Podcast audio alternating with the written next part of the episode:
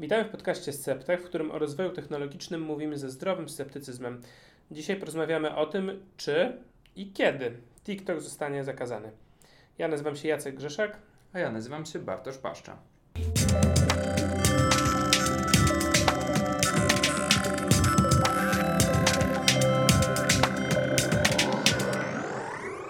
TikTok to jedna z najpopularniejszych na świecie aplikacji ściągnięta do tej pory ponad 2 miliardy razy. Ten próg do tej pory przekroczyły jedynie Facebook, WhatsApp, Instagram, Messenger i często preinstalowane na telefonach Gmail oraz YouTube. To pierwsza aplikacja z Chin, która globalnie działa w takiej skali, gromadząc głównie młodzież, odgrywającą scenki podkładane do fragmentów muzyki czy innych ścieżek audio. Ostatnio jednak Indie zakazały TikToka. Nad podobnym ruchem zastanawiają się też Stany Zjednoczone, Australia, Japonia, a także Holandia. W ostatnich dniach pojawiły się też nieoficjalne i zdementowane na razie przez Ministerstwo Cyfryzacji przecieki o rozważaniu takiego zakazu, także w Polsce. No więc w takim razie, z czego wynikają obawy tak licznych krajów wobec e, TikToka? Myślę, że jest tutaj parę powodów. Część wiele poważniejszych i ogólniejszych, a część dosyć prozaicznych. Może zaczniemy od tego, co zazwyczaj jest kojarzone z chińskimi firmami, czyli kwestia prywatności i danych, bo te argumenty, czy te krytyka z tego punktu pojawia się również wobec TikToka. Ja szczerze mówiąc, czytając różne prasowe doniesienia i różne eksperckie oceny, odniosłem wrażenie, że TikTok jako aplikacja gromadzi mniej więcej podobne dane, co różne inne aplikacje z mediów społecznościowych, które również wykorzystujemy. Naszą oczywiście sieć społecznościową, nasze wiadomości. W przypadku TikToka unikalne jest to, że tam jest dużo więcej nagrań wideo, które mogą być oczywiście inaczej wykorzystane, więc to jest pewna różnica. Ale e, przede wszystkim, poza jakimiś tam błęd, błędami w, w, w bezpieczeństwie aplikacji, które zostały na przykład w marcu wskazane, to przede wszystkim chodzi tutaj o to, do kogo należy TikTok. On należy do chińskiej firmy, chińskiej firmy ByteDance. I chociaż od niedawna ma Amerykanina jako szefa, to główna siedziba tej firmy znajduje się w Chinach, kraju, którym prawodawstwo pozwala służbom e, w interesie, w interesie narodowym e, na przykład wymóc czy wymusić na, na firmie podzielenie się danymi użytkowników, które ona gromadzi. I tutaj e, TikTok bardzo e, stara się zmniejszyć wagę tego argumentu, mówiąc, że dane na przykład amerykańskich użytkowników są przechowywane poza Chinami, więc e, takie, takie dane nigdy nie zostaną chińskiemu urzędowi udostępnione. Niemniej jednak ten argument często jest przywoływany jako problem. Tutaj rozumiem, że docieramy do tego wątku, który przy Huawei się też często pojawia, bo jak jest dyskusja o 5G, no to Huawei podnosi, my jesteśmy firmą prywatną, dajcie nam konkurować na swoich rynkach e, na takich samych warunkach jak wszystkie firmy ze świata. Pojawiają się nawet zarzuty w odniesieniu tych, do, do, do 5G i tych ograniczeń na 5G, o których zresztą rozmawiałeś w, w, w odcinku bodajże 15 z Septechu. Pojawia się taki zarzut od Huawei, że to jest rasizm technologiczny, że ograniczanie praw e, ze względu na to, że to jest aplikacja chińska, ale tam się zwraca uwagę na dokładnie ten sam problem. Problem ustroju politycznego Chin i regulacji prawnych w Chinach, e, w państwie scentralizowanym, komunistycznym, chociaż komunistycznym w inny sposób niż my pamiętamy, czy tam nasi rodzice bardziej pamiętają e, komunizm w naszym, w naszym bloku, bo tam jest to komunizm bardzo silnym kapitalistyczną odnogą tych firm, więc jest to dosyć specyficzny układ, ale układ jednak zależności pomiędzy tymi prywatnymi firmami i milionerami, a państwem chińskim i potrzebami czy to służb wywiadu, czy to obronności, które podporządkowuje sobie te firmy. Tak, y, zdecydowanie. Przy czym ciekawe jest to, że o ile oczywiście nie ma na razie takich jasnych, klarownych dowodów, że takie transakcje przekazywania danych chińskim służbom w przypadku TikToka mają miejsce, no to mamy dowody na coś innego, przynajmniej przykłady czegoś innego, mianowicie mm, cenzury w aplikacji Tutaj przypominane są przykłady właśnie takich filmików w TikToku, które były ograniczane albo usuwane, które dotyczyły na przykład spraw politycznych y, związanych z Hongkongiem, czy na przykład banów dla y, pewnej y, nastolatki, która umieściła filmik, na którym pocałowała swoją koleżankę w policzek. I tutaj część, część dziennikarzy czy część krytyków tej aplikacji zastanawia się, na ile ta cenzura prewencyjna w TikToku, nazwijmy to w ten sposób, nie jest po prostu przedłużeniem chińskiej kultury, to znaczy na globalną aplikację, czyli to, że decyzje podejmują w dużej mierze y, ludzie, którzy są związani bliżej z tą chińską kulturą, którzy wiedzą, co tam jest akceptowalne, co nie jest akceptowalne i po prostu to samo stosują um, globalnie na całym świecie, pewnie z mniejszymi lub większymi zmianami. I to jest o tyle ciekawe, że TikTok jest właśnie taką pierwszą aplikacją z tego kręgu kulturowego, która zrobiła tak globalną karierę. No i te problemy e, z cenzurą się właśnie zaczęły tutaj pojawiać. Natomiast też warto dodać, że TikTok i ByteDance zastanawiają się, jak z tego klinczu wyjść i stać się bardziej zachodnią firmą, jeśli tak można to ująć. Po pierwsze, nowym szefem TikToka od jakiegoś czasu jest, jest Amerykanin, który wcześniej pracował w Disneyu. Firma podobno, to zresztą Jacku, ty podsyłałeś e, takie informacje, e, że zastanawia się nad wydzieleniem być może TikToka jako osobnej spółki, być może pozbyciem się większościowego pakietu akcji na rzecz różnych funduszy inwestycyjnych. Więc jest tam taka próba być może przebrandowania tej aplikacji, czy zmienia, zmiany narodowości aplikacji z chińskiej na amerykańską.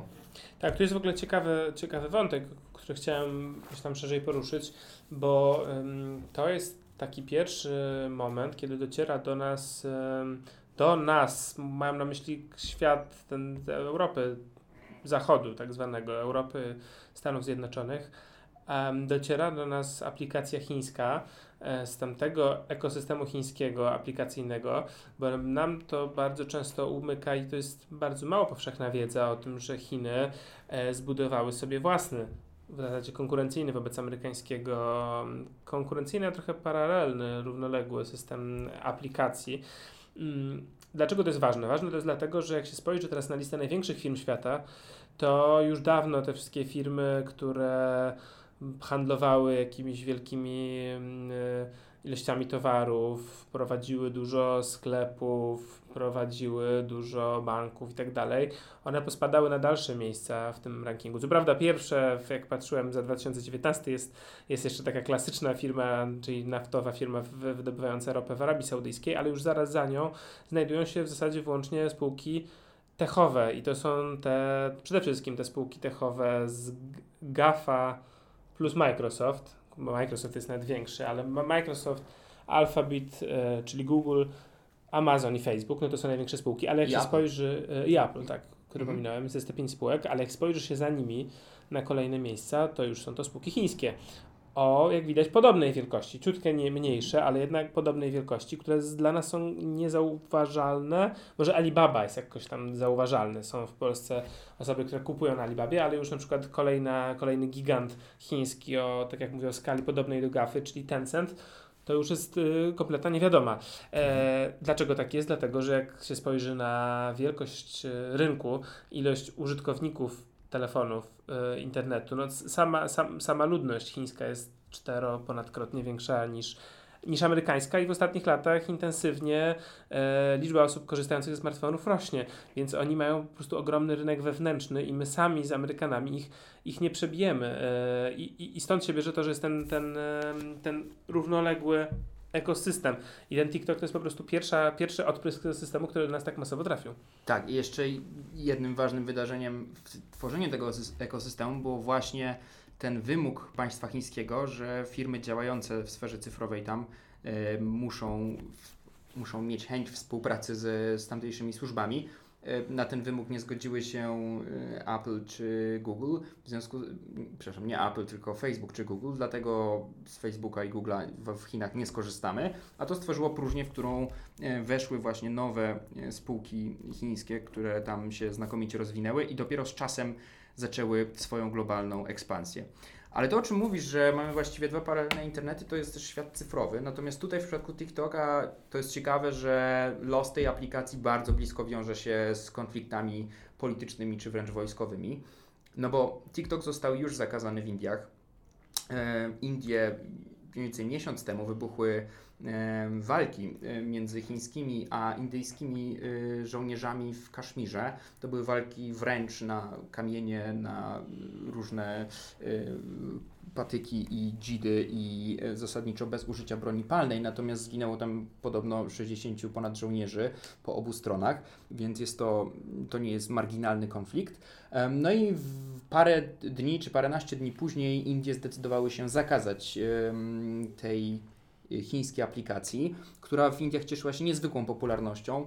Mm, zresztą swego czasu zdaje się, że akcja, taka społecznościowa, internetowa akcja internautów z tego państwa spowodowało, że ocena aplikacji TikTok spadła, zdaje się, na parę dni do 1,2 gwiazdki w tych sklepach internetowych. Um, więc to naprawdę była poważna grupa użytkowników, która miała swój wpływ. No ale tyle Indie. Drugi wątek dotyczy Stanów Zjednoczonych, bo teraz mówi się też dużo o zakazaniu, potencjalnym zakazaniu przez Donalda Trumpa aplikacji TikTok w Stanach Zjednoczonych.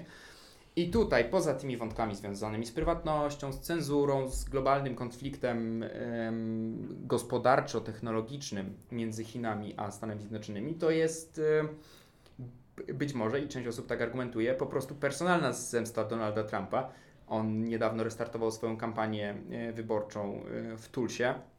E, i okazuje się, że na jego wiec przyszło bardzo mało osób część osób i nie udało mi się tak naprawdę zweryfikować, czy, czy to jest faktycznie prawda, ale faktycznie na TikToku parę dni wcześniej była taka akcja, e, czy parę tygodni wcześniej była taka akcja rezerwowania biletów na to wydarzenie tylko po to, żeby tam nie przyjść. Rezerwacja była darmowa, wystarczyło podać numer telefonu, e, więc użytkownicy TikToka mogli to bardzo łatwo zrobić.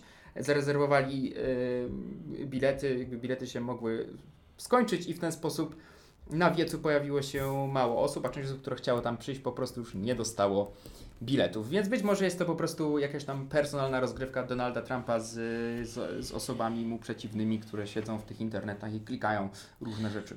Ale też mówimy często o takich osobistych um, jakichś odruchach czy poglądach Donalda Trumpa, natomiast to, to gubi często ten geopolityczny kontekst, w którym się Donald Trump obraca i to, że jednak większość kroków przyjmują swoich bardzo ekstrawaganckich i dziwnych różnych konkretnych zachowań czy wypowiedzi, e, to jednak większość jego posunięć politycznych jest jakoś tam spójna z długoterminową polityką amerykańską, a ta długoterminowa polityka amerykańska jest podporządkowana coraz bardziej pod konkurencję z Chinami jako ich głównym e, geopolitycznym przeciwnikiem, można tak użyć tego chyba tego słowa konkurentem.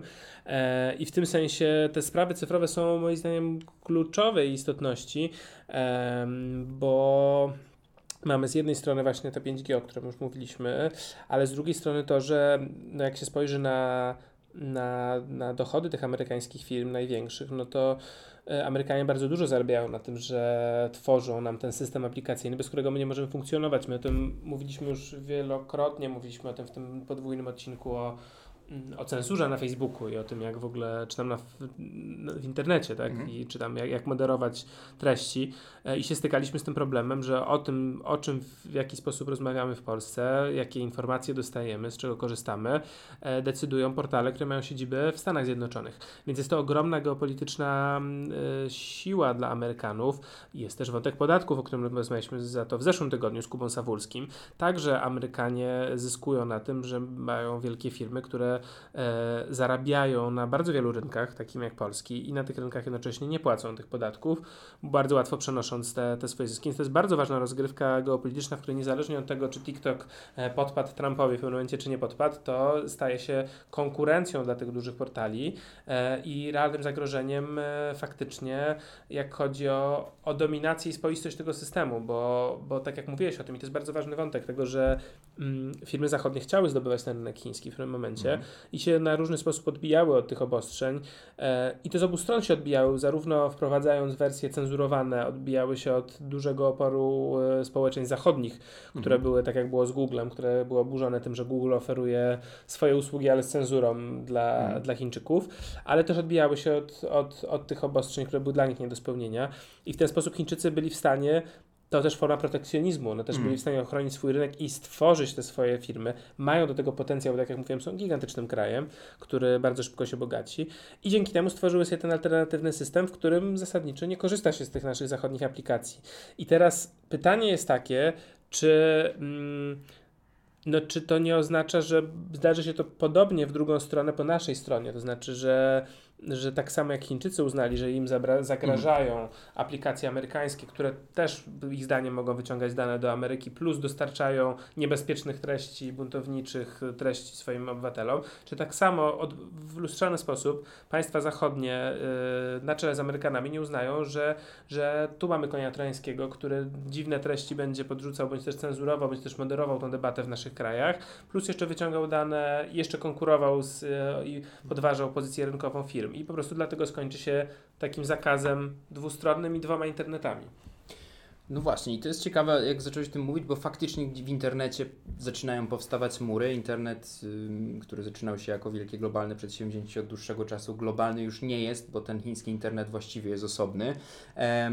Oczywiście z jednego do drugiego można przejść, ale tak jak mówisz, używamy ja y, ja czy ludzie w Chinach używamy innych aplikacji, wchodzimy na inne serwisy, wyszukujemy treści w innych wyszukiwarkach. To jest zupełnie inne doświadczenie. No ale właśnie, ten mur właściwie na razie biegnie dnem Pacyfiku. To znaczy y, najwyraźniej widać y, podział między Stanami Zjednoczonymi a Chinami, które mają zupełnie różne modele. Zresztą we środę 29 było też przesłuchanie przed kongresem szefów Google'a, Amazona, Facebooka i Apple'a i oni wszyscy w swoich wprowadzających, y, wprowadzających pięciominutowych wystąpieniach wspominali, że na ich miejsce mogą przyjść inni, że oni oczywiście się bronili przed oskarżeniami o monopol, więc to było bardzo w interesie, ale oni też podzielają w pewien sposób tą diagnozę, że mm, no być może to będzie konkurencja nasza, ale część z nich wskazywała otwarcie, że na nasze miejsce mogą przyjść zagraniczne firmy zupełnie nie ze Stanów Zjednoczonych, mając tutaj na myśli oczywiście gdzieś z tyłu głowy firmy chińskie. No dobra, a pytanie, jak powinna się zachować Europa? Faktycznie Holandia powiedziała, że w sprawie TikToka e, będzie wszczynać pewne dochodzenie, żeby dowiedzieć się e, i podjąć e, pogłębione, pogłębioną decyzję w jego sprawie, ale Europa zazwyczaj no, też ma swoje niezałatwione porachunki z amerykańskimi firmami, o których mówiliśmy na przykład w ostatnim odcinku w kwestiach podatkowych. E, również w kwestiach ochrony prywatności i danych. Ostatni wyrok w sprawie tego, gdzie nasze dane powinny być przechowywane również na to wskazuje. Ale z drugiej strony z Chinami łączy nas zdecydowanie mniej, bo, bo to jednak zupełnie nie jest ten krąg kulturowy i możemy sobie narzekać na amerykańskie firmy. Ja sam to często robię, ale jednak szczerze mówiąc, no jest to znacząca różnica w, w tym, co nas dzieli e, z Chinami. Tam, gdzie nas Dobre więcej. pytanie. Teraz myślę, że jest taki moment, w którym powinniśmy się jakoś mocno nie zgodzić. Rozmawialiśmy przed nagraniem z e, naszym kolegą Pawłem Musiałkiem, którego pozdrawiamy i który zachęcał nas do większego, częstszego niezgadzania się w naszych podcastach, gdzie tak sobie dopowiadamy i się zgadzamy i przytakujemy sobie.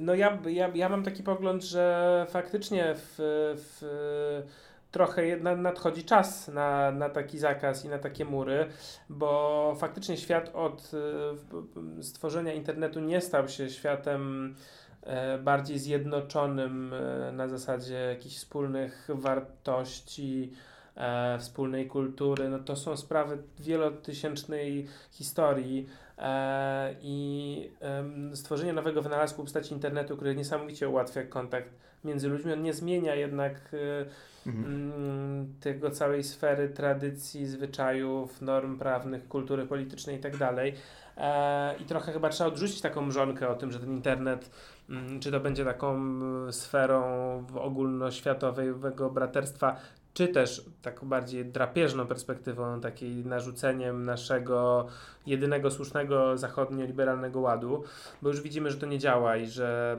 to ta wiara z lat 90. dawno wyparowała e, i w tym momencie faktycznie zaczyna się konkurencja o rynki i to jest to konkurencja właśnie o Indię, konkurencja państwa afrykańskie i w tej, w tej, w tej sferze, mimo wszystkich różnic między USA a, a Europą, no, no, no, no, no bliżej jest nam do Amerykanów moim zdaniem e, i być może też jest to jakaś przestrzeń, ale jednocześnie być może jest to jakaś przestrzeń do, do wynegocjowania sobie trochę silniejszej rzeczywiście pozycji technologicznej, tym bardziej, że już widać technologicznej, czy właśnie można powiedzieć chociażby w sprawach podatkowych, tak, i w sprawach tych, tych regulacji. Mhm. To już widać trochę porodo, że to jest przykład regulacji, którą my wymyślamy sobie w Brukseli, my w sensie jako Europa i do niej muszą się podporządkować te duże firmy, żeby, żeby świadczyć swoje usługi i pod RODO zaczynają tworzyć podobne ustawy kraje na całym świecie, takie jak Brazylia, która niedawno swoje RODO wprowadziła.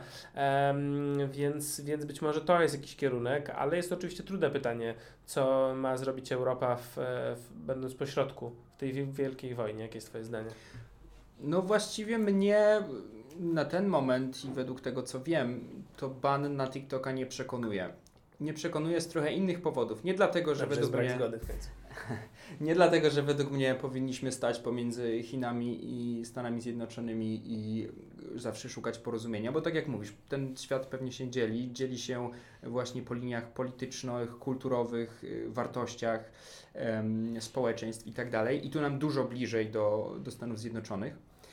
Więc jeśli chodzi o ogólne podejście, to się z Tobą zgodzę, że powinniśmy raczej iść ze Stanami Zjednoczonymi niż z Chinami. To jest dla nas y, lepszy wybór.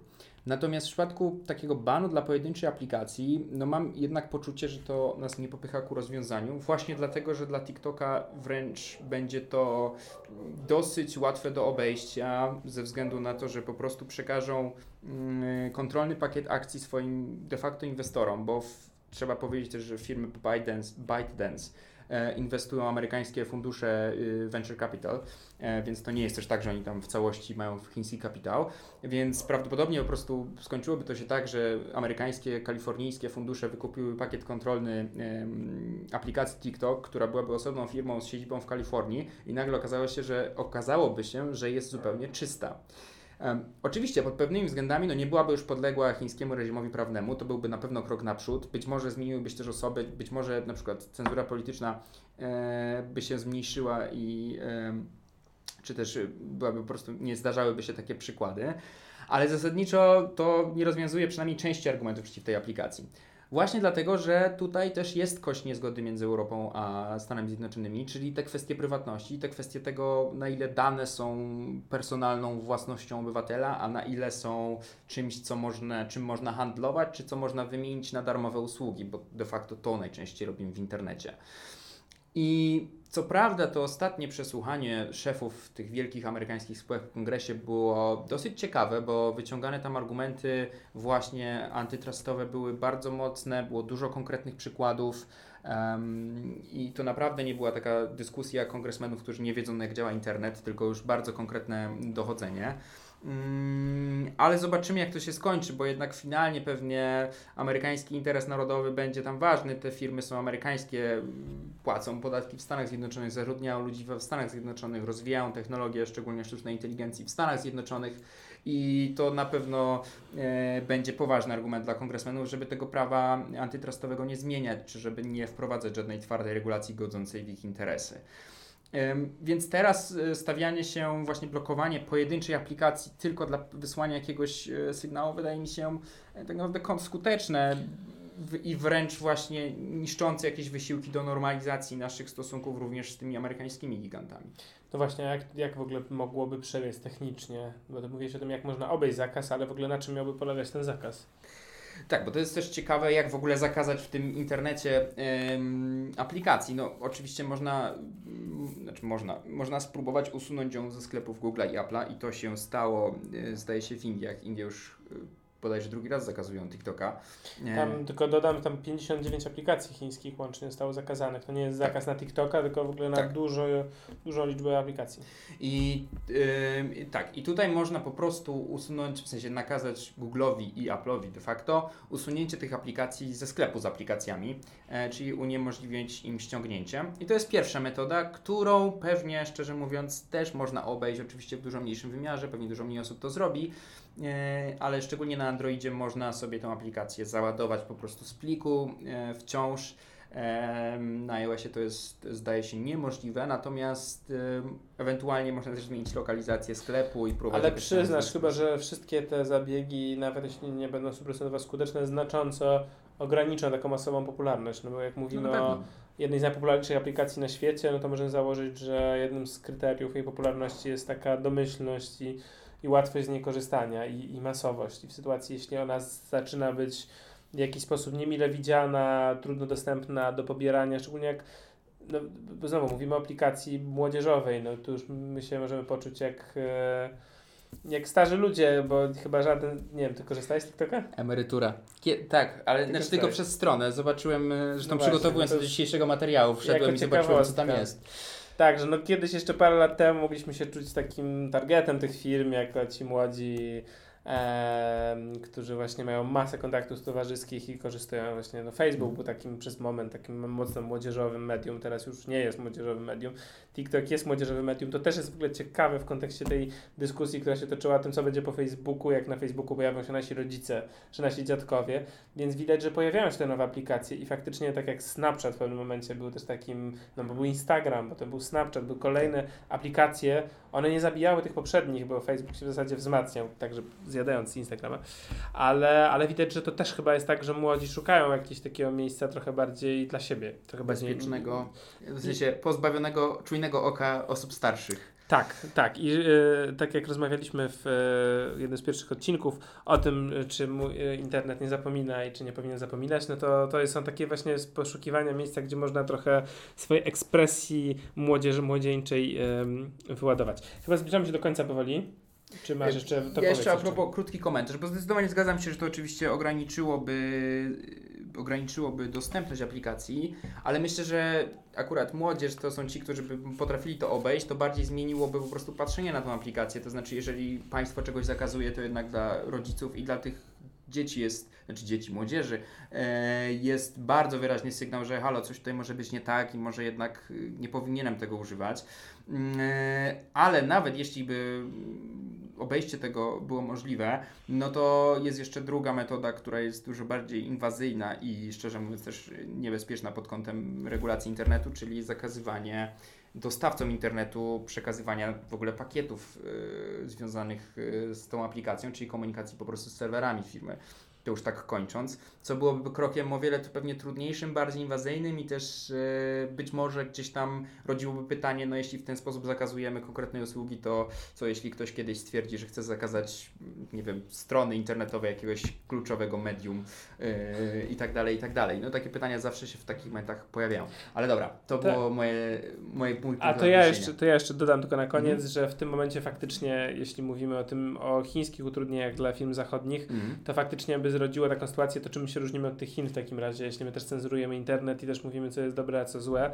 E, I w tym sensie być może rzeczywiście bardziej zachodnie jest niezabranianie tego Mhm. e, i po prostu konkurowanie swoimi usługami, nawet jeśli to nie jest do końca równa konkurencja, bo, bo tamten rynek jest zamknięty, Mhm. ale także ze względu na to, na taki odbiór, właśnie odbiór cenzury, która się bardzo, bardzo źle w naszym regionie kojarzy. Tu była kropka na dzisiaj, z dzisiejszym odcinku. W tym podcaście zdejmujemy nasze eksperckie czapki i chcemy luźniej porozmawiać. Tak rozpoczęliśmy pierwszy odcinek naszej serii, który wypuściliśmy jakoś w połowie marca, w podobnym czasie, kiedy zaczynała się pandemia i obostrzenia w Polsce. E, chociaż nagrywaliśmy go chwilkę jeszcze wcześniej, ale tak się to w tym samym momencie z, z, zdarzyło. E, cytowaliśmy wtedy Malwina Kranzberga i e, jego wypowiedź o tym, że technologia nie jest ani dobra, ani zła, ale bynajmniej też nie jest neutralna. E, chodziło nam o te sceptyczne e, spojrzenie, nie z, bez, nie z bezrefleksyjnym zachwytem, ale jako na narzędzie. E, chcemy zakończyć tym odcinkiem pierwszą serię naszego podcastu. Mamy nadzieję, że nie ostatnią, Mhm. ale potrzebujemy chwili przerwy. Wakacji, wyjeżdżamy na wakacje. Wakacje póki jeszcze można i znaczy można wyjechać i też y, póki jeszcze jest pogoda oczywiście. Tak, zobaczymy jak będzie z wirusem rzeczywiście, ale to już na inne, inne, podcasty na innych tematach. W każdym razie w, w, sierpniu, w sierpniu wakacje, wypatrujcie nas we wrześniu. Zastanowimy się co dalej. Jeśli macie jakieś sugestie, pomysły, jeśli coś Wam się bardzo podobało albo coś Wam się nie podobało, to koniecznie odzywajcie się, dajcie znać, że nas słuchacie i Dajcie że znać, który odcinek był najciekawszy, tak, to też nam Tak, to jest dla nas bardzo ważne, bo rzeczywiście chcemy się zastanowić, jak y, trochę zmienić ten format, żeby był dla Was ciekawszy, e, bardziej pożyteczny, żeby nie dało się zgubić wątku, żeby było wiadomo o co chodzi, e, żeby było też żywiołowo, dyskusyjnie, a może żeby było spokojnie, ale właśnie chcemy posłuchać Waszych opinii. Dzięki wielkie tymczasem za te 19 o- wspólnych odcinków.